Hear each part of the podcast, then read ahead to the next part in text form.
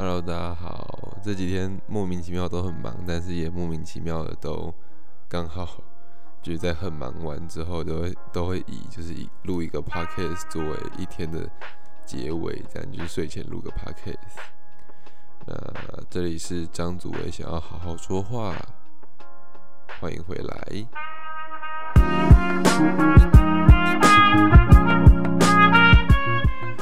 今天我又是在学校录，所以嗯，我自己会怕有点回音，我就把灵敏度调小一点点。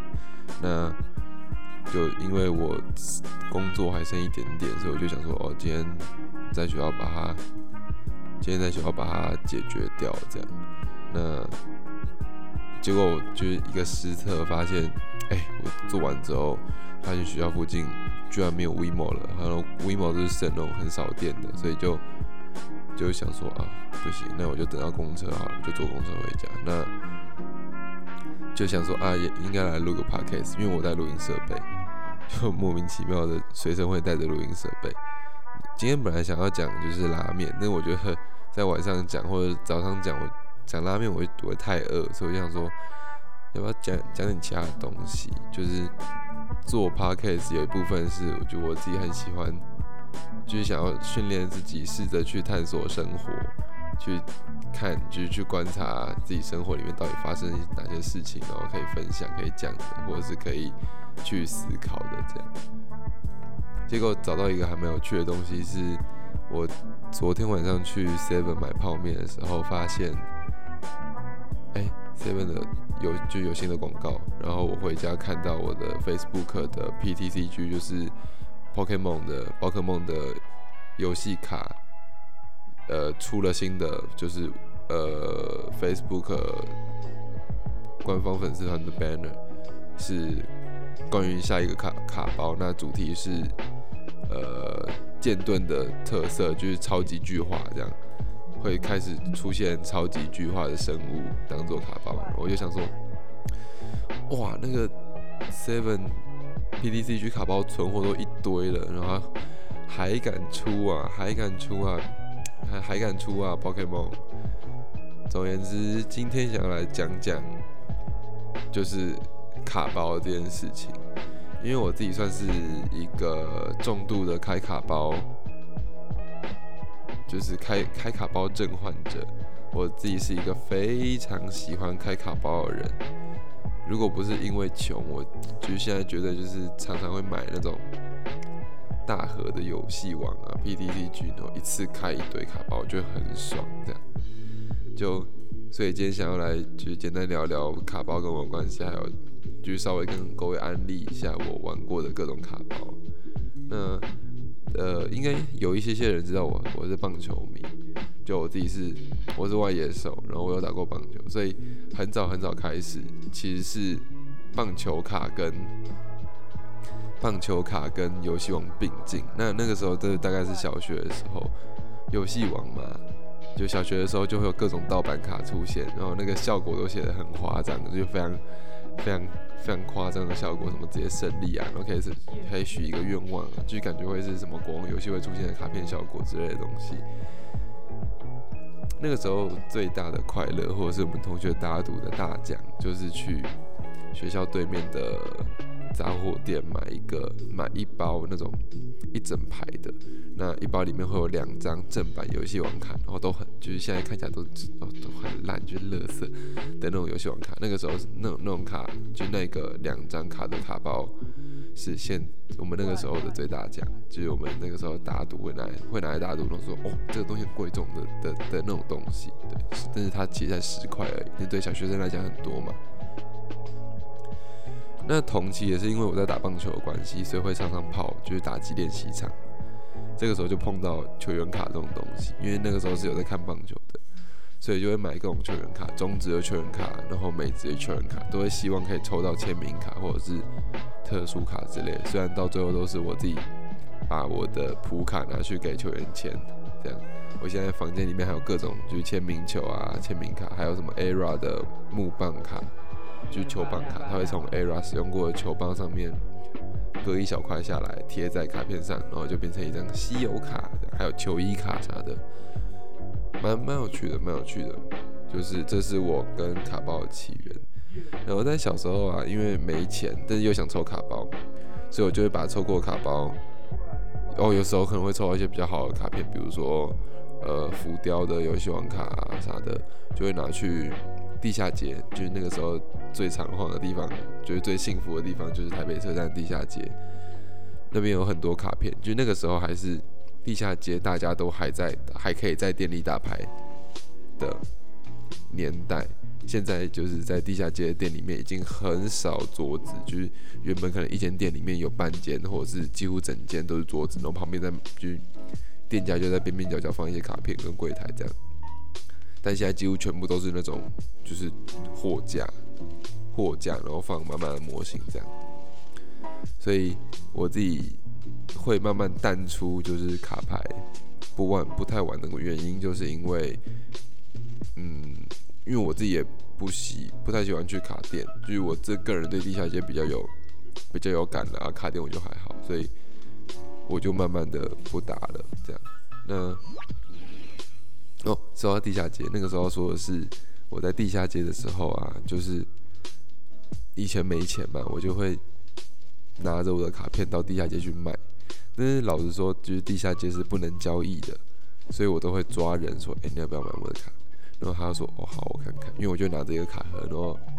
就里面感觉就会很有意思嘛，就一定会有人想看看。那我们就会跑到楼梯间，然后把自己的卡摊在地上，然后开始议价，这样就是我要这一张啊，这样呃三十块，三十块不行啊，二十块，二十块。有时候还会被警察被被抓到，就被赶走，这样。就他们他们知道我们还小，所以他们不会抓，他们不会罚，那应该是要罚的，因为他们不会罚，但是我们会就是做鸟兽散这样。这算是一个呃，我跟卡牌游戏的起源吧，就从游戏王开始，最早也最早也是游戏王了。那之后也会随时偶尔去买的也是游戏王，就是除了各种纪念卡，比如说有那种以前还有说什么霹雳布袋戏的卡片啊，还有球员卡啥小，我觉得我都会收，就我都会抽，就我很享受抽卡开卡包那个。揭开某种未知事物，然后可能获得很屌的东西的感觉，对，就到现在还是会很喜欢。所以，我现在如果稍微有一点点钱，我还是会去买地下街那种，就是不知道为什么二十块，就是一包卡包，原本原价就是地下街平均价可能是五十块，但是他卖到二十块。个人推测应该是有人会去开盒，啊，开盒把保底或者是把他要的卡片都抽完之后，剩下卡包。他已经知道里面应该不太不会有太值钱的东西，所以就拿去随便卖。就至少如果开出来，就是你看嘛，就是他已经把要他要的东西抽掉了。那剩下卡包如果开出好的，那那固然是好，但是也有一部分是会开出都很烂的。那之后就会变，它会比一就是它一包的价格会比二十块还要低，可能就里面五张卡就五块，就一张一一一一张一块这样，已经算很好了。所以，我到现在还是会去买那种卡包开开，就是我自己其实只是，我到最后发现了，我只是很享受开卡包的感觉。那接下来就是安利卡牌游戏的部分。嗯，我我自己其实玩过蛮多，也不说蛮多，就是有几款市面上比较风行的，呃，集换式，就是我们称为集换式，要抽卡包，就是收集然后交换集换式卡牌游戏，然后手游也有。那我就今天当然就都讲讲，这样就如果有人有兴趣或者有共鸣的，可以在可以在底下留言或者给个评分啥的，就我都很开心，就欢迎也欢迎，就我这边自己还有卡，欢迎找我打牌 也是可以。那首先嘛，就是大家童年游戏王，游戏王那个年代就是会有还是会有豆片，那个时候还有豆片这样，然后那个时候已经已经有一些。英文版的就是 PTCG 会进台湾，但你那个时候完全不知道是三小，然后就也不知道 PTCG 怎么玩，所以都是都是有希望这样。但老实说啊，游戏王是一个对它整体来讲是一个很不友善的游戏，就它整体来讲是一个很不友善的游戏。呃，为什么？是因为它它的规则已经越改越复杂了。就是我觉得游戏王最美好的时代还是在它刚出来的时候。就是你看青眼白龙，大家呃都是很有步调的，然后一攻一守，一攻一守这样子的游戏方式。但现在如果你去看游戏王的比赛的话，你就会发现哦，那个 combo 真的是，就是我很不喜欢的是，它已经变成某种调性了。就游戏王的调性已经太单一了。比如说，游戏王现在就会刻意出一个一个 set，比如说就是什么龙石啊，或者是什么剑斗兽，剑斗兽好像有点久以前，就是它会出一个系列，然后那一个系列的就是它卡片的效果是有。密集就是交织的，可能哪一只可以拉哪一只，然后哪一只送木舟，哪一只可以出来这样子。那我自己有试图想要这样做过，但是当我同学跟我说：“哦，可以教你这副牌要怎么打的时候，我就觉得，嗯就是当时玩游戏那种放自己喜欢的卡、想要的卡，可以去做收集，可以去做交换，可以可以打出自己想要 combo 的那个游戏王不见了。所以在出了 Link 之后，就我正式退坑，就正式不玩，就把开卡包当做兴趣之后的那那一瞬间是 Link 出的时候，就如果对游戏王有一点点印象的玩家，就其实从中百就开始我就开始淡出了，因为中百我已经不知道在干嘛了。那就如果对游戏王比较印象的玩家，应该就知道游戏王会有钱，就是会有放魔法陷阱区域跟放游戏跟怪兽卡区域。但出了 Link 之后，怪兽卡区域前面有，就是看怪兽卡区域是五格，那在第三格，在第二格跟第四格前面又多了一格，然后是 Link 怪，就是要放 Link 怪的规则。虽然之后改掉了，但是就很麻烦，我就没有追。就它就会变成什么？你要出特别的卡，你就要先放一张有箭头的怪兽，然后在箭头指的地方才能放特别的卡，这样子的感觉。那我就觉得，呃，太复杂了，而且。你看游戏王又它又这么单一，那当它又出了，就是它当这个游戏的呃够就是牌组够足必须以一个 set 一个 set 为主的话，就比如说我们以以等下会讲到的就是炉石战绩为主好了。就你看嘛，炉石战绩就算它它还是会有什么恶魔，然后野兽或气牌之类的，就是官方会给出的套路，但是它还是可以，大家还是可以随机去自由运用这些卡。但是游戏王就是绑太死了，游戏王的它就是一个系列，就是一个系列，它没有办法，它没有办法混搭到其他系列，它没有办法把就是什么剑斗兽，然后跟什么守墓人系列一起用，没有办法呢，就是它就很固定。所以当你想要构筑一套完整的套牌的时候，你就必须花大钱去买卡片，因为那些卡通常就是主流卡组的卡片，通常就通常都要价不菲。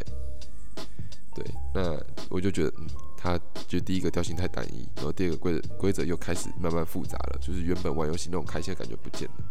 它就变得很像，哦，你好像在练某种招式，而且那种招式是大家都会的，那你在，你就是靠微调或者是其他东西去做胜利，这样，就，所以我现在就退坑，有希望就觉得嗯还好。那再来就是快速带过一个。我有碰，但是没有什么玩的。魔风魔风云会，魔法风云会是就是全世界最老的集换式卡牌游戏，但是就个人觉得非常不建议去玩，因为它太复杂了。就魔法风云会的构筑太复杂，还有魔法风云会的卡片价格其实偏贵，就比游戏王贵，而且蛮多的。对，还有嗯，我觉得魔法风云会在台湾的社群，就我自己碰到社群。人太小，除非你认真玩，就你认真有跑卡店啊，然后跑比赛什么的，不然魔法风云会真的是玩不太起来，玩不太起来。就是这种对战的卡牌游戏，最主要就是你要找到有人跟你对战，不然这整个游戏都没有意义。这样，所以魔法风云会就快速带过，个人觉得太复杂了啦。魔法风云会太复杂，虽然他最近出了那个哥吉拉的。就是里面有哥吉拉系列的卡包联名很帅，真的超帅。但是我就觉得，我可能我就去抽个两包，然后没有抽就算了，就是再享受享受一下开包开卡包的过程。这样，再来就是 PTCG，我觉得 PTCG 是目前我觉得最适合入坑的一个，也不是最适合，第二适合，好了，算是最适合入坑的主流游戏。那 P C G 它的规则跟前面两个就是魔风跟游戏王那种需要攻击到就是将生命值归零的规则有点不太相同。啊，回去讲魔风，因为魔风它的怪兽计分很怪，就是它是每只怪兽分开计生命值跟，就是它生命值跟攻击力就是分是分开计的，然后生命值它不会一次就是死掉就死掉，它会慢慢扣，所以你要准备很多个骰子，然后甚至是那种二十面骰，就是你要准备很多骰子，你才能好好的帮每一只就是你的你的怪兽去记。它的生命值，那我就觉得，就是我打牌就打牌，给戏那么多干嘛？我就自己就很讨厌给戏很多的打牌游戏。那其实 PTCG 有一点点这个概念，因为它也是就是每一次要扣扣分，所以我觉得偏偏麻烦。但是 PTCG 比较有有趣的一部分是，它不是以它不是以打倒对手为目，呃。它不是以攻击对手本身为目标，它有点类似，比较像是调度。就我觉得它是蛮忠实的还原了原本宝可梦游戏里面的那种回合制的的感觉。这样，那老实说，我觉得 P C G 是我目前玩到为玩到目前为止，我觉得最符合那种就是游戏王初期回合制攻击，你出牌我出牌，然后你攻击我攻击啊，资源怎么调度，然后。你看魔法卡，或你看装备卡这样子的那种感觉，就我觉得 PPTG 其实蛮适合，蛮适合入坑的，而且它的设计，就是它卡面也蛮漂亮，然后个人也蛮喜欢，而且又是一个老 IP，就是宝可梦，所以这还蛮推荐去玩。虽然呃，个人觉得 PTTG 在台湾，觉得他们在台湾推的很努力，因为毕竟还是出了繁体中文版，他们在台湾真的是推广的很努力，但是。就是你从便利商店的存货来看，就觉得好像有点比起一开始第一第一包、第二包出的那种盛况，就是一上架就直接被扫光，然后可以捡到两包算是万幸的那种盛况，比起来现在就嗯，会觉得 OK，它逐渐就是大家逐渐疯完，开始平稳了这样。虽然我自己还是还是很想去。就我自己算是云玩家啦，因为我自己我自己也会开，就是我自己之前也是开了很多卡包呢，还有玉组这样，但是我就一直都觉得我我没有必要，我觉得我也懒得去构筑一份一副真正的套牌，我就我比我反而比较喜欢大家就轻松玩，然后不要不要把它当竞技，我们就是打我们就是随便玩这样，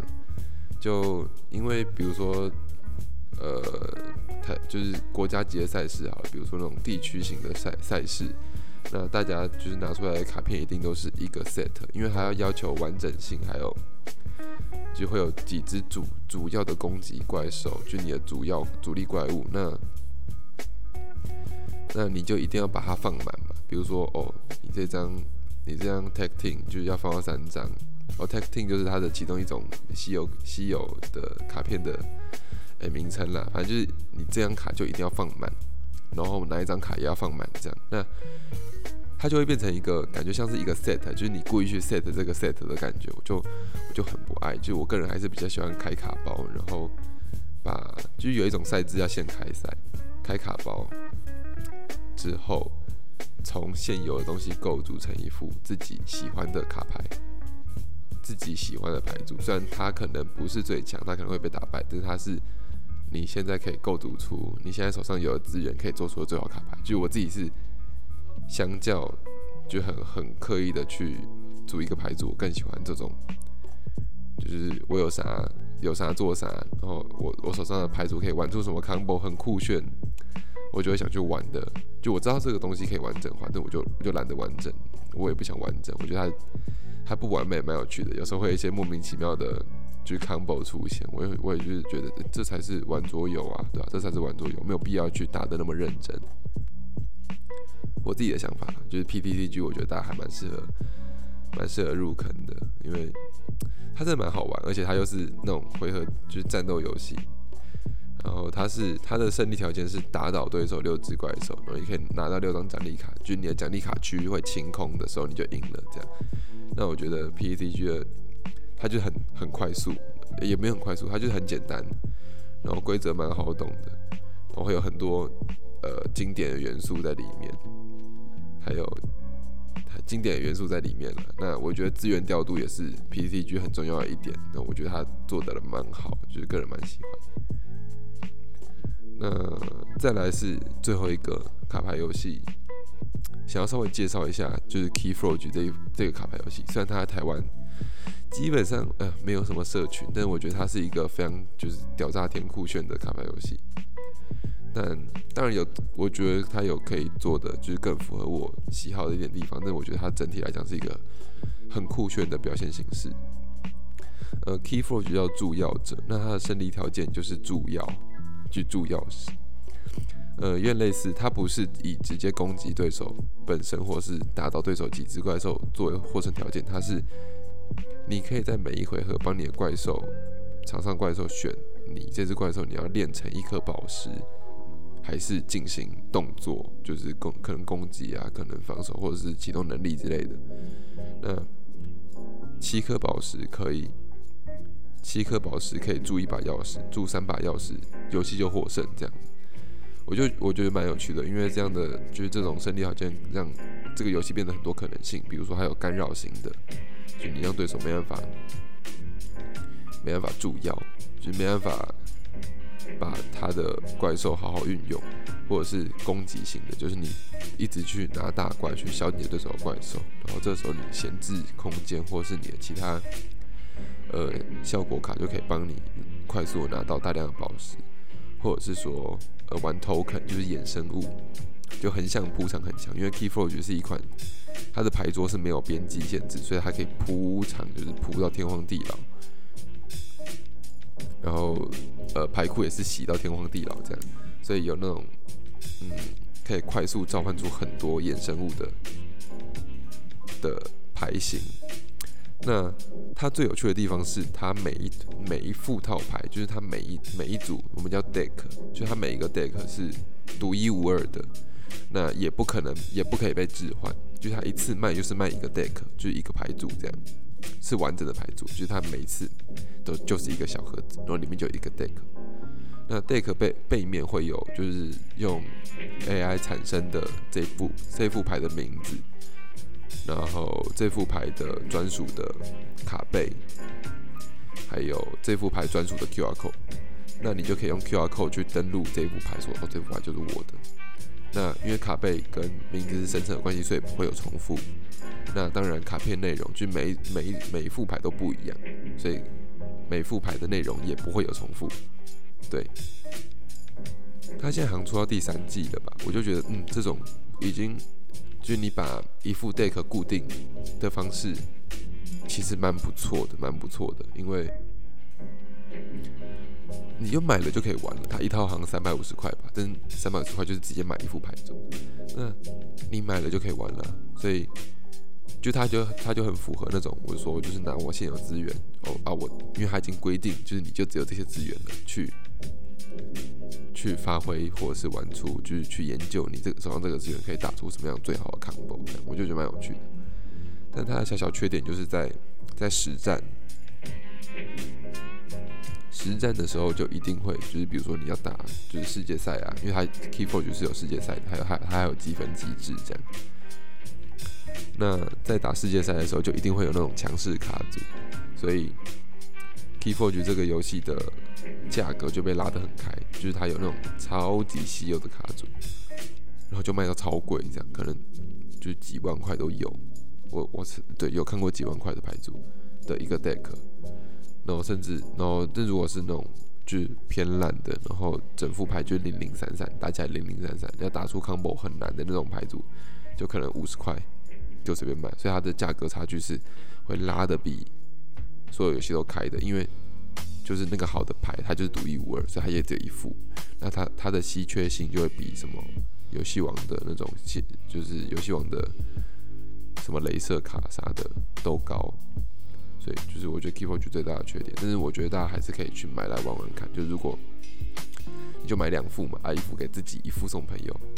或者是一副就是你朋友刚好也想买，然后你就可以就可以直接开打。我觉得 Keyforge 是一个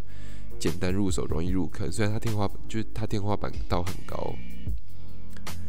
就它天花板很高，但是它是一个入坑有趣，而且就是它一副牌，就你一副你一个 deck 就可以玩很久的一个卡牌游戏，推荐给大家。这样就是推荐给大家。自己以上就是我自己玩过的几款卡牌游戏。那就是你知道吗？卡牌游戏这种东西，就是你总不可能随身带着。呃，但是这时候又很想要。就是享受抽卡的感觉，或者是很想很想要拿自己组好东西跟别人战斗的话，怎么办？怎么办？就就是手游，就是游戏。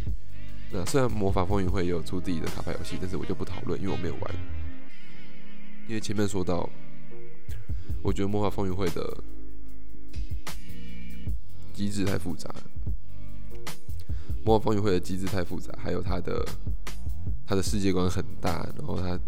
这卡片种类其实偏多，所以我就觉得，嗯，先不要魔法风云会。就我在在没有在你没有要认真玩卡牌游戏的情况下，魔法风云会可能不是一个好的选择。这样，那手游的话，一定要先讲炉石嘛。就我曾经是炉石的始终玩家啊，我退坑就是在之前中国事件，就是嗯，因为有。选手在炉石的大师赛上面就是大喊，就是在比赛他在获胜之后，聪哥就香港的聪哥，在比赛获胜之后就是戴起防毒面具，然后喊呃光复香港，光复香港时代时代革命这件事这个口号，结果被暴雪官方采罚的那个风波之后退坑的。但我觉得炉石啦，炉石是一个还蛮有趣的。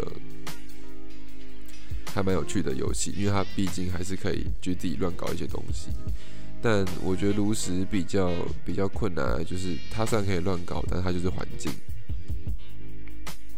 那环境就一定会有每环境会有每个职业跟就是相称的牌组，然后一定会有强势，所以你还是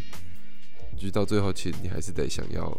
还是得强势，就是还是得被迫去玩那些强势的牌组，不然你赢不了，就是认真赢不了，除非真的很晒。那当然也会有，就是像搜憨，就是实况组搜憨，或者是肥猫玩那样，就是肥猫玩就是玩偶玩各种花式花式胜利啊，搜憨就是会去试各种就是很猛的 combo 的那种人。那我觉得这是炉石好处了，而且炉石还有一个。就是我自己回想之后觉得，哦，炉石做的很好的点，就是它有一个旅店大乱斗。那旅店大乱斗就是它除了正常的比赛模式之外，它会额外提供一个，哦，可能每周会有不同的规则，然后是有趣的比赛模式，可以让你去，可以让可以让你去玩这样。那它是礼拜三到礼拜天，所以我到后期就是已经没有什么在碰，就是基本上没有什么在玩手机游戏的时候，还是每周会去。玩一下旅店大乱斗，毕竟就还蛮有趣的，真的蛮有趣的，所以我觉得旅店大乱斗是真的是炉石做的很好一点。但是炉石就我从炉石退坑之后，就炉石还有一个还有一个问题是它卡包比较难拿，就比起我等下讲的另外两款啦，就是暗影师章跟符文传说，它的卡包算是比较难拿的，就是还是要花钱。它花钱的，就是它会可能要花钱的，呃，机会是比较多的。那这时候又因为他会有主流牌组的问题，所以他常常就他对新手其实不是很友善，就是呃，因为他是出三个卡包之后会换掉前呃上三个卡包前的第四个卡包以后就会换掉，所以他是会换季的。那新手可能就要等到下一次换季，你才能慢慢跟上大家的脚步，不然你一次要补的卡太多了。就会会有个落差，就是你要干很久，或者是就很多人其实会从这边放弃。那我觉得就是炉石就是一款对新手，因为整整体来讲蛮好玩的，老实说炉石蛮好玩的，但是整体来讲就是一款一款对新手非常不利的，就是不友善的游戏。那再是暗影十章，暗影十章就是哦佛心公司，佛心公司就是 CY Game。那影视章应该是我目前玩过所有游戏里面，就是送送东西送的最夸张的一个。那卡包真是随便撒，就是每日登录奖励就是卡包，就有时候每日登录奖励就是卡包，然后活动有一堆。然后又送的很大方，就一次都十包、十几包、十几包的送，有时候还会送那种就专门可以开可以开传说卡的，因为我习惯称它为传说卡，可以开传说卡的卡包，我就觉得哦很爽。但是暗影师章有几个问题是，我并不觉得它的暗影师章的游戏制度有问题，但我会觉得它的它的 UI U 差有问题，因为暗影师章它的界面是不是那么干净，就它没有炉石那么干净。它是以，它是走比较日系，然后它的风格会比较华丽一点点，那我就觉得太华丽了。那你在，你觉得太华丽，导致于你在打游戏的时候，其实没有办法好好的，没有办法好好的享受游戏本身，而是会被很多视觉干扰，就是它动画啊，或者是什么效果干扰，反而没有办法好好的看东西，或者是。甚至有时候因为背景太花，所以我要看效果的时候看字就会糊糊的，而且它的就是各种游戏都一定会有各种的那叫什么，就是各种的机制，比如说哦，炉石就会有战吼，然后死亡之声之类的东西。那暗影四章也有，而且而且暗影四章的就这种名词多到靠背。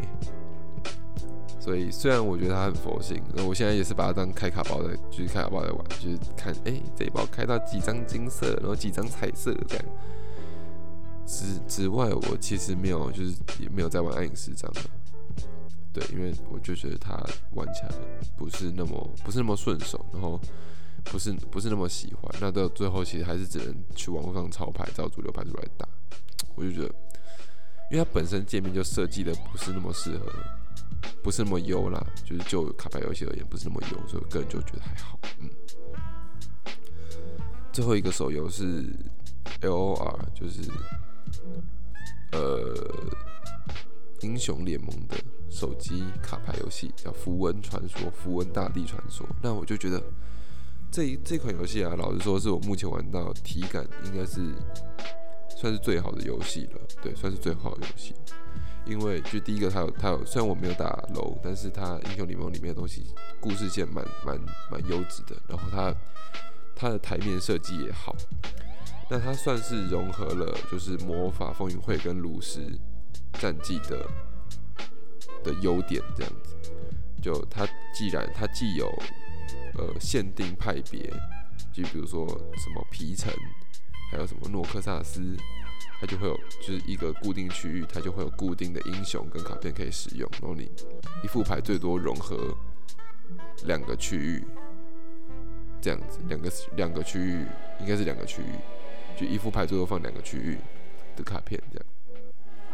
我就觉得嗯不错，而且它因为前面有说到魔风魔风规则很很很复杂，是因为它是实体卡牌游戏。那但是如果把它规则放到电脑上面，由电脑做运算，其实就还好，就比较不会那么复杂，反而这是在做得好的情况下，还可以帮助这款游戏去增加它的精彩度。那像魔风，不是像符文传说，就就是汲取到魔风的这一点，它就会有判定机制，就会出现那种呃我出牌啊，你反制我出牌啊，我反制你的反制啊，你反制我的反制你的反制我的我反制这样子。就会反制来反制去的，而且它有会有，它会就是，呃，符文传说也有各种，就它的魔法卡不只是魔法卡，它是有各种速度的魔法卡，你就会去考虑很多事情，但是在这个事情的时候就可以做出一些很很猛的 combo，就是个人蛮喜欢的。那它也是一个，就我觉得目前讲到说。就是目前讲到现在所有游戏里面最适合乱玩的就是《符文传说》，因为它它真的蛮适合乱玩的，就是它会有一些奇怪的 combo 出现这样。因为它不是像炉石一样，只是就是一个一个职业啊，它就只有就只能用那个职业牌，它可以融合两个地区，就两种不同的牌，所以你会有很多很多种的组合去让你玩，去让你试，我就觉得嗯很不错。而且还有《符文传说》，它的卡包是。就是你战斗，它就会，它会有那种进度条之类，它就会免费送，所以基本上可以不用花钱。我就是我就是那个免费仔。那就我觉得《符文传说》应该是我目前玩到体感最优的一款游戏。虽然它现在是很初期。那在久了之后，就其实我现在也没有怎么在碰符文传说了，因为就会腻。那但是如果它之后出了，就像旅店大乱斗那种东西的话，我可能还是会就回去，哎，要不要打一下旅店呢？这样子。但但我觉得啦，就是跟跟炉石比起来，如果符文传说出旅店这种东西，可能对我来讲吸引力没有那么的大，是因为因为炉石拿卡包是就是相对困难的一件事情，但是它旅店就每周旅店会送卡包，所以就会觉得哦，可以打一下旅店，就会有那个动力。但符文传说就是一款如此佛性的游戏，就它很多卡包都是你累积积分之后它会免费给。那这个时候你又出一个，你又出一个就是旅店，我可以拿可以拿经验或啥，就是行行还好，就是卡包有点拿的太简单，也不需要更多刺激。但是这个时候在后期就会有，就就可能会有一些玩家流失掉，我不知道。但总之，炉石啊、暗影十章跟符文传说这这几款游戏里面，我最推荐入坑的手游应该是符文传说吧。我就觉得，就第一个啦，它台面漂亮，就它台面跟炉石差不多漂亮，甚至我觉得它它做的，你也因为不能摆一起讲，因为不同风格，它它跟炉石做的有一那么一一点点像，那我觉得蛮有趣的，那还有是它的卡，它的卡片设计还蛮有，就是卡片设计跟规则蛮有趣。虽然它不是那么容易懂，但是它的新手教程蛮完整的，所以你可以很在新手教程里面就知道这个游戏要从哪小。还有它免费，就是它它免费，然后它卡包好难，所以我就觉得我就觉得哦，防喷罩掉了，我会觉得蛮方便的这样子。那。总而言之啦，其实以上是我就突然讲到，就是自己突突然讲到，想到想要讲讲卡牌之后，就想到一些东西，就是我跟我跟卡牌的关系，还有就是我对这些卡牌的看法。那哎，其实我自己也很爱就是做卡牌类的东西。那我自己像我自己的期末啊，就有一个期末是我就用抽卡当主题。那把抽卡这个机制融入，就是游戏的 T 呃 T R P G，就是桌上型 R P G 游戏的桌上型角角色扮演游戏的的规则里面，用抽卡的就是方法去融入，然后写了一个剧本出来，就是这是我一个一个其中一个期末作业这样，我会觉得蛮有趣的，所以。如果如果啦，如果你也刚好是喜欢卡包，就喜欢玩卡片的人，或者喜欢，甚至你是喜欢抽卡片、做卡片的人，或者你是单纯喜欢去很享受抽卡包乐趣的人，都可以，就可以帮我留个言或啥的。你也可以，就也许你可以私信我的 IG，你就可以跟我聊聊天的。那哦，好闲聊，哦今天这一集就先录到这边好了。那。我们下期再见吧。我们下期再见大家拜拜。